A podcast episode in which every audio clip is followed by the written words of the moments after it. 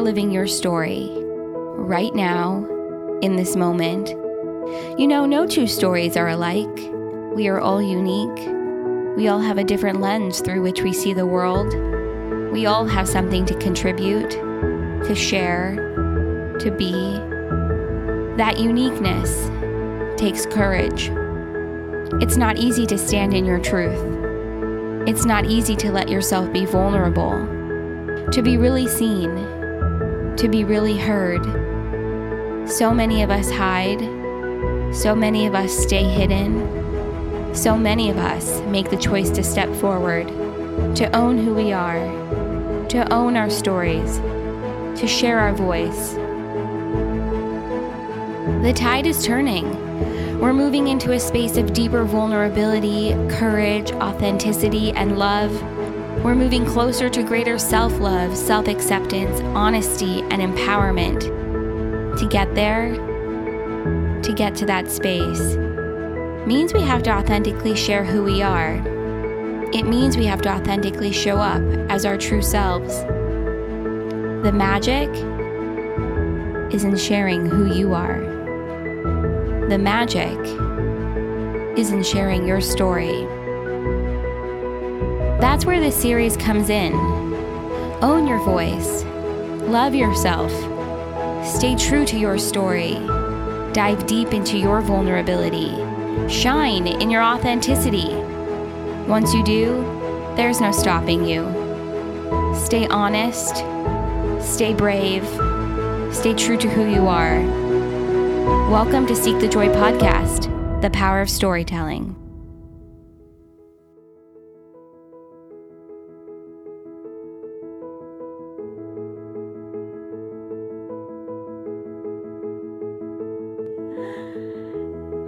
Is Amy Oestreicher, and according to doctors, I'm a surgical disaster. At 18 years old, I thought I had my life pretty figured out. I was going to go to college, then Broadway, then change the world. That April, we had our big annual Passover Seder, and I started to get a stomach ache, and it didn't go away. So my dad decided to take me for an x ray just in case it wasn't the matzah. And that's the last thing I remember. My stomach actually exploded from a blood clot, literally hitting the ceiling of the operating room. Both my lungs collapsed and I almost died. When I woke up from a coma months later, doctors told me that I had no stomach anymore. I couldn't eat or drink, and they didn't know when or if I'd ever be able to again. What do you say to that? I was devastated, but mostly confused, like I had woken up in someone else's life. I even remember Googling, how do I find myself? And where did I find myself? Eight months later, I was finally discharged from the hospital. So I had this fantasy that on the day I was finally discharged from the hospital, I'd be all dressed up, have no medical bags attached to me, skip out the door, grab a burger on my way out, and waltz back into my old life. Except my waltz partner was my IV pole, and burgers don't go down so well without a digestive system. My parents felt like we needed a new beginning after this, so they surprised me with a new house. The house was bare. No memories of my old life, like my life before the coma, had never existed. Buying a house, was it for me or them? Who was I now? And what was this body covered in adhesive, plugged into machines, leaking out of openings I didn't even know I had? The only good part about an empty house was an empty fridge. Thank God there was no food in the house. Until a family friend came over and brought us a dozen bagels, some whitefish salad, and a schmear. And I just remember standing over the counter, picking the poppy seeds off of a bagel, carving out its doughy insides with my fingernails and making that crust feel as hollow as I felt inside.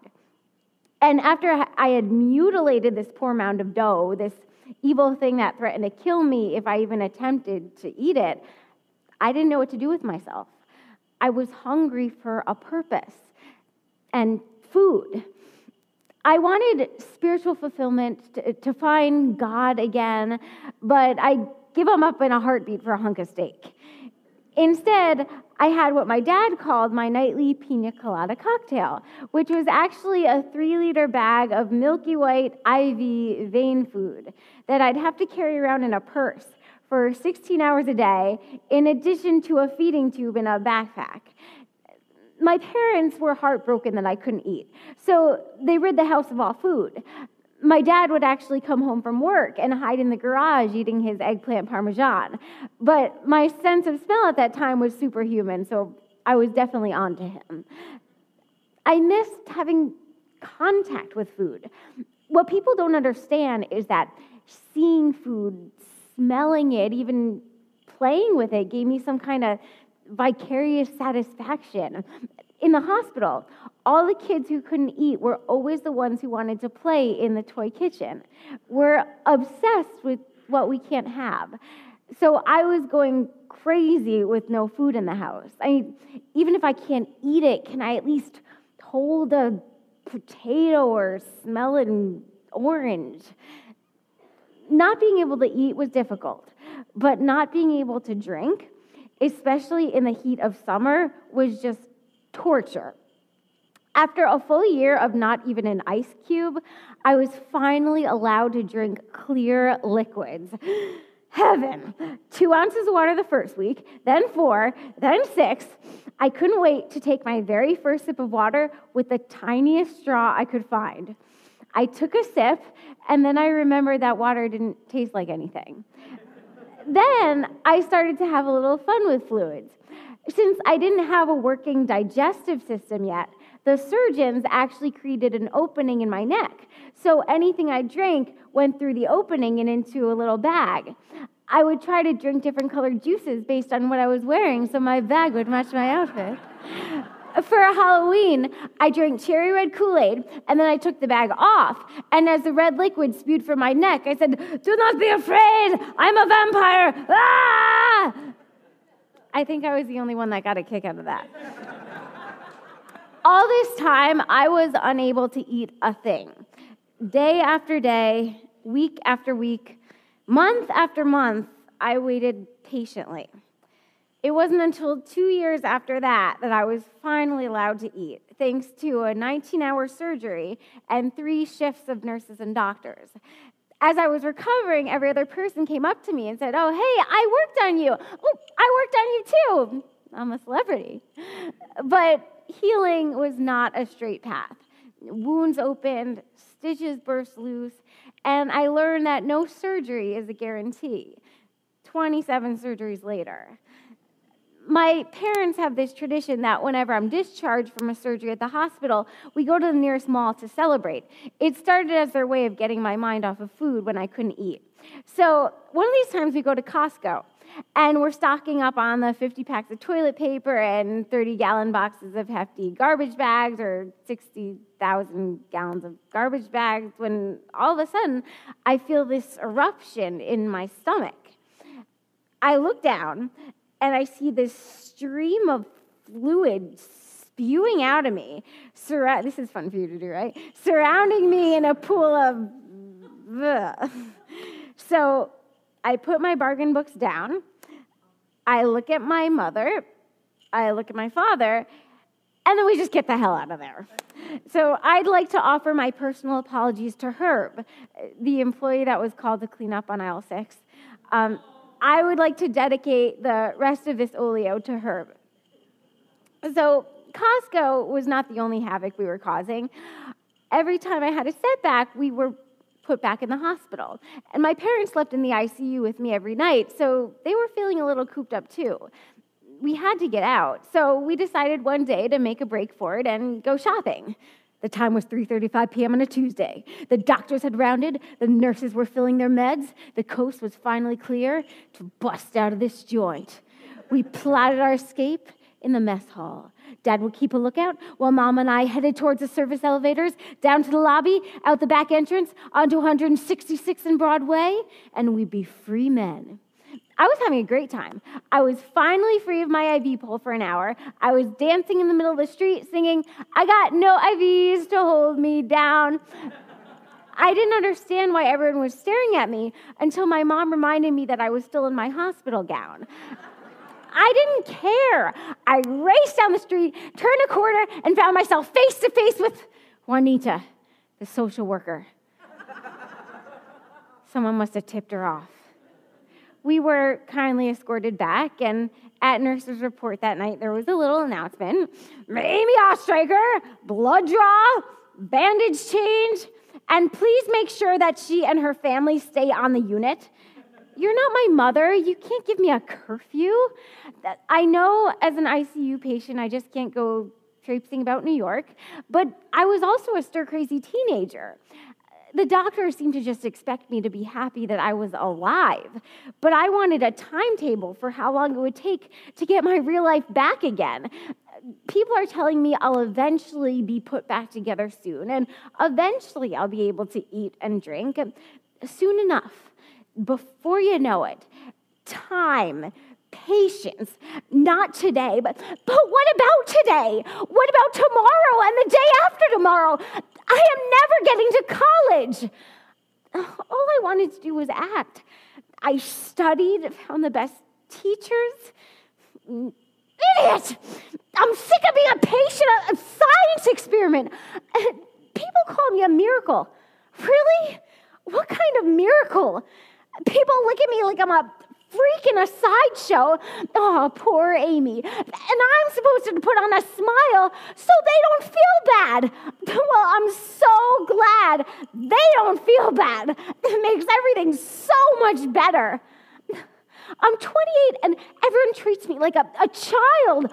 I can take care of myself. If I fall, I'll get up. Don't help me.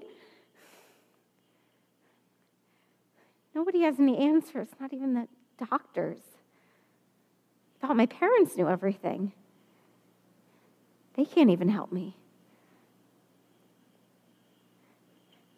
This sucks. I wish I could. I wish. I wish I was. Then I found a quote everything will be okay in the end. And if it's not okay, it's not the end. If it's not okay, it's not the end. I could write the ending to my own story. And so I did.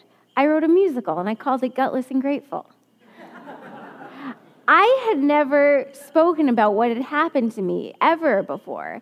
And now I was just singing it to total strangers and New York theater critics. As fearless as this may have seemed, telling my story made me feel normal.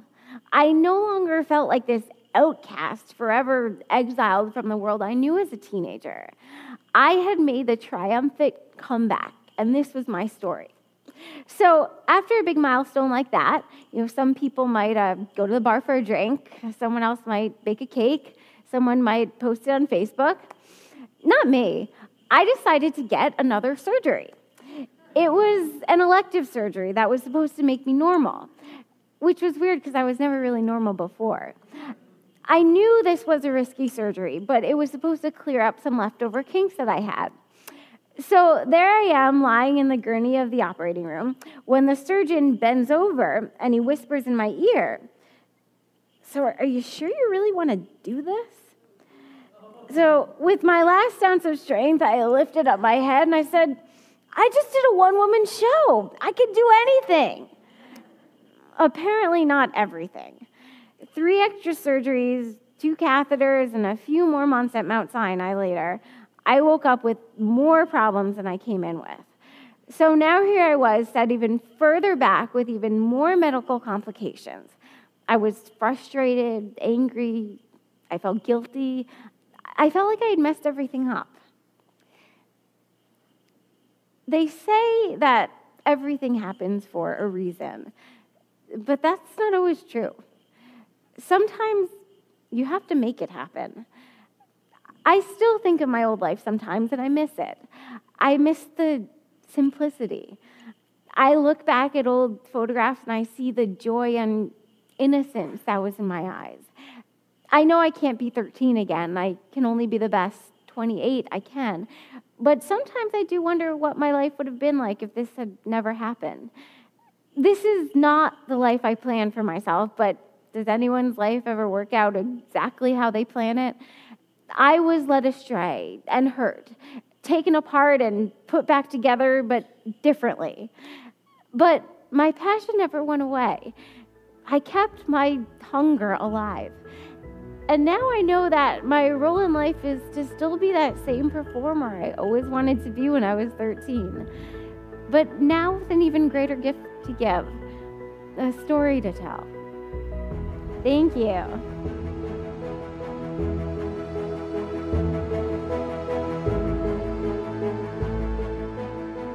I'm Dr. Gwen Finestone. I'm the author of Finding the Gems, The Search for Meaning in Life's Traumas and Losses, and I'm a university president. The university is California Southern University, located in Costa Mesa, California. And my full time job is as a president. It's 24 7, and that's how I spend my time. I got started as a kid. I have always loved writing. From the time I first learned to write and put words on paper, I knew I needed to express myself. And I have always written, I have always journaled. And it was a hop and a skip from journaling to writing articles to doing um, a book. Segwaying into being a president, that was more of a, a, career opportunity that presented itself.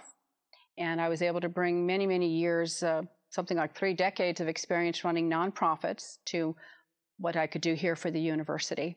And um, I can't say which one I like more. They're both very, very satisfying.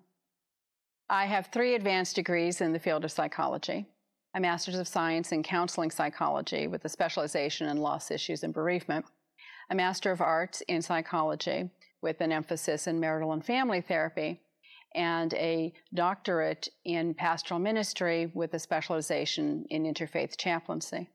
And all of those have come to good use in my career as a therapist in private practice and many, many years as a therapist and a chaplain working in hospice, helping people with terminal illness to die with dignity and their families to survive the losses. So all of that comes together in the form of the book as well, because the book covers loss issues of all sorts, we always tend to think of death as being the loss issue. It might be the biggest one in most people's lives, but divorce is a loss issue, trauma is a loss issue. Certainly, separations in families are loss issues.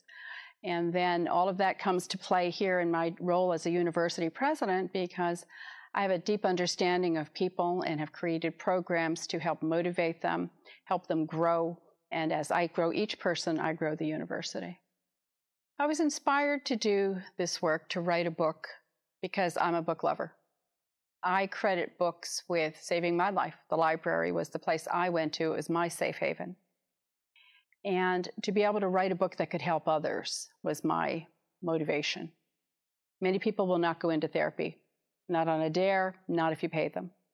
There are those who've had bad experiences with therapy. There are those who just are afraid of it or don't see a value in sharing that part of themselves with a professional. There are a lot of reasons why people won't go into therapy. I can't reach those people, but maybe they'll buy a book. They'll read a book and they'll do something to change their lives for the better. So I wrote the book to reach a broader population, to reach that population that won't step foot in therapy or perhaps had a bad experience and this is their opportunity now to make things better for themselves. Uh, my passion is potential, always has been.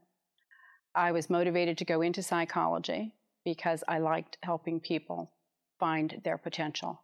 It's been my calling. I sought my own potential as a kid. Uh, as a kid, I helped other people find their potential. As an adult, psychology was the place to do that. Oftentimes, you ask people why they go into the field of psychology, and they'll say, I want to help people. To which I say, become clergy, become a social worker. For me, it has been to help people find their potential because if I can help you get past all that clutter, all that emotional stuff that's in the way, all the pain, all those walls that are between you and your real self, you can find your potential and make it happen. And your life can be amazing.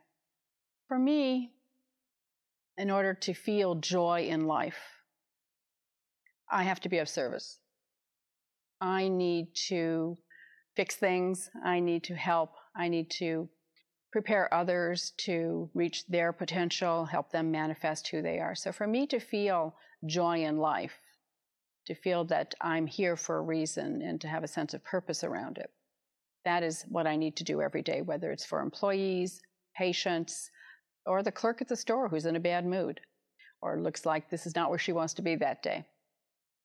I feed myself other ways. I feed myself through watching sunsets and all those other examples, um, Victorian teas and fun things like that, uh, spending time with women friends. Um, gives me great satisfaction to see an employee go from one position to the next or to see a patient move from one problem to success. They're sure they would never find love, and now they have it. Another source of joy for me has been love. I've been very blessed to be loved by three incredible men, and I don't take that for granted. I was born with intention. I know that. My soul spoke to me as a young child.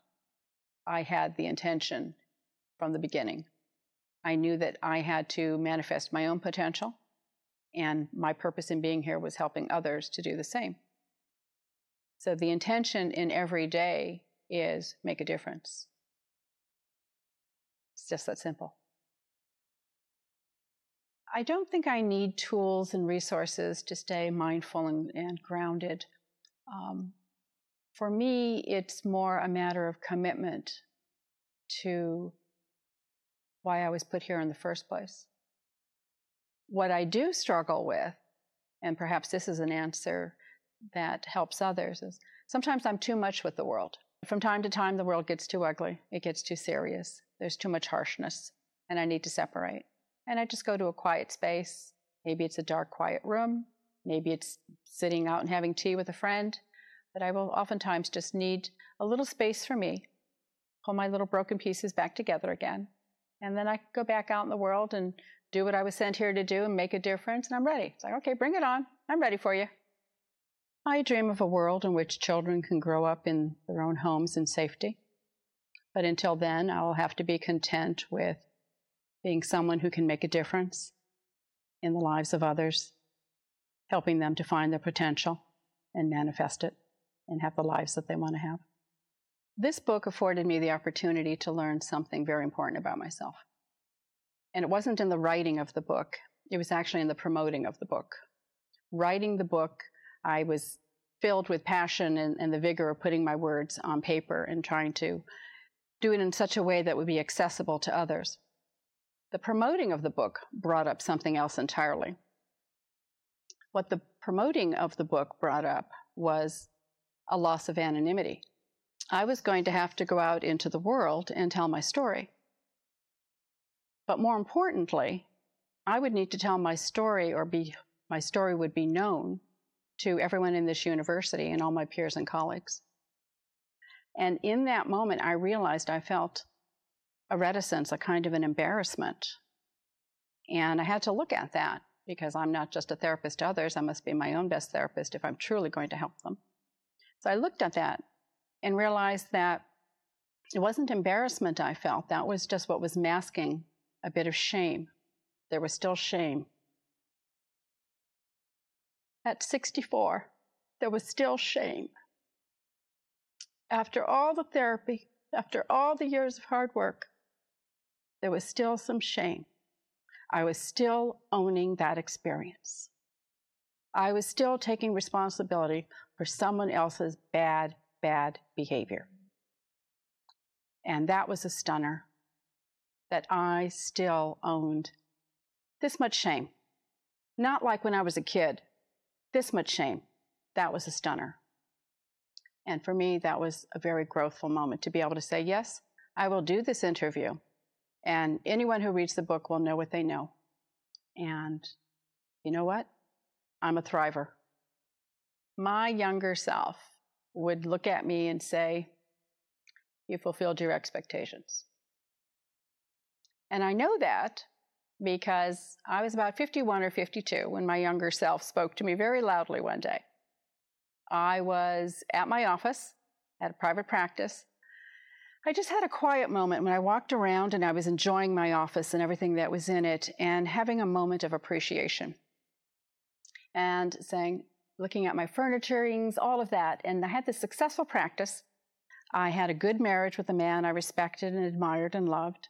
I had a solid Jewish life. I was just, it could not be better. It was perfect. If not perfect, at least really great. And in that moment, I realized I'd made it. Now, the flashback on that to really appreciate the moment is I was about 10 years old when someone asked me, What do you want to be when you grow up? And I said, A philanthropist.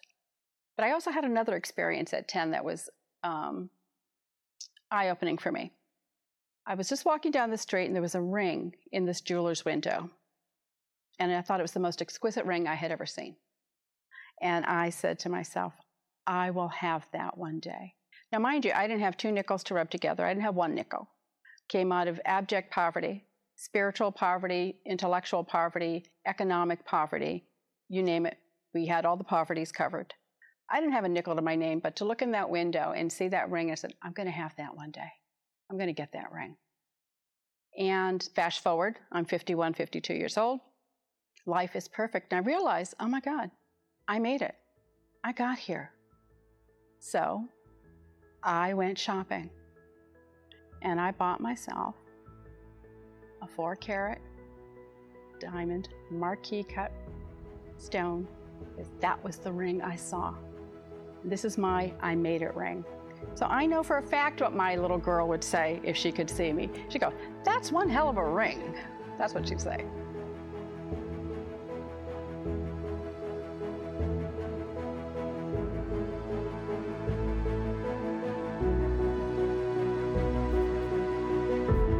Our next story comes from Michaela Cooper.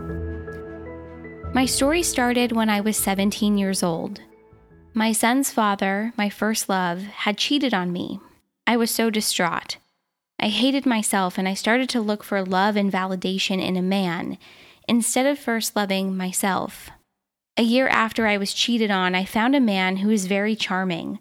He promised me a lot of things he promised that things would be different, that he would never hurt me, and that he would love me forever, and I believed it. At the beginning of our relationship, things were amazing, but then I started to notice him drinking more and more, and soon it became heavily. That was the first red flag, and I had ignored it. As the heavy drinking continued, he began to call me names and tell me I was fat, I was worthless, that I would never amount to anything, and that no one else would love me. Sadly enough, I believed it. Every day I woke up, I never knew which way he would be. Would he be the nice, charming guy that I fell in love with, or would he be the drunken, verbally abusive monster? At this point, I felt like I was trying to convince myself that it wasn't that bad. I would tell myself things like, well, he's drunk and angry and he doesn't mean it. Or sometimes I would say to myself, well, it's not physical, so really it's not that bad. I guess by convincing myself of these things, I was able to get through really hard days, and soon the drunken verbal abuse did turn physical. The tip of the iceberg was when one evening I was going to go hang out with friends. I told him that I was getting ready to leave, and he told me that you're going nowhere. I proceeded to walk towards our front door when he put his hands around my neck and choked me out. All I remember is waking up 15 minutes later, dazed and confused. He was nowhere in sight, so I proceeded to call 911. By the time the police had arrived on scene, he was long gone. But they did end up catching him about 30 minutes later, and he was arrested. I was hospitalized for three days, sad, confused, lost. I was in New York, away from my family. I didn't know where I was going to go, and my worst fear was that I would be released to the streets because there was no room in the domestic violence shelters. And that's exactly what happened.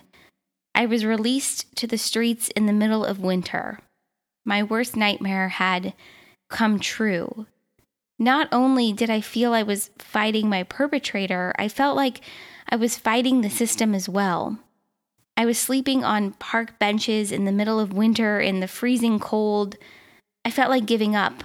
I felt like giving up on life. I felt like I was worthless and that the world had just thrown me out like yesterday's trash. I was so cold, I didn't know when I would be able to get food. I went on throughout the winter and the summer sleeping outside for about a year. And then a year later, a bed opened up at the domestic violence shelter. I felt the system had failed me. After being in a shelter for six months, I finally regained my independence and found an apartment. I still wasn't healed and continued to feel awful about myself. Fast forward years later, I got married to a wonderful man who I'm currently married to. I have rebuilt myself and I was inspired to start the Butterfly Effect Project. I help women all over the world. I will also be part of the domestic violence rally in Washington, D.C. on October 1st. I have learned from sharing my truth and my story that you can inspire others and also help by healing yourself too. My biggest dream is to bring as much awareness to domestic violence as possible and to help as many people as I can. I want to start a nonprofit organization and build a safe house for victims and families of domestic violence too. This is Seek the Joy podcast, the power of storytelling. Join us, share your story. For more information and to get involved, visit seekthejoypodcast.com. This series airs the third week of every month, and make sure to join us for Seek the Joy Tuesday. Until then, thank you for your honesty. Thank you for your bravery. Thank you for your joy. Thank you for being here, and thank you for listening.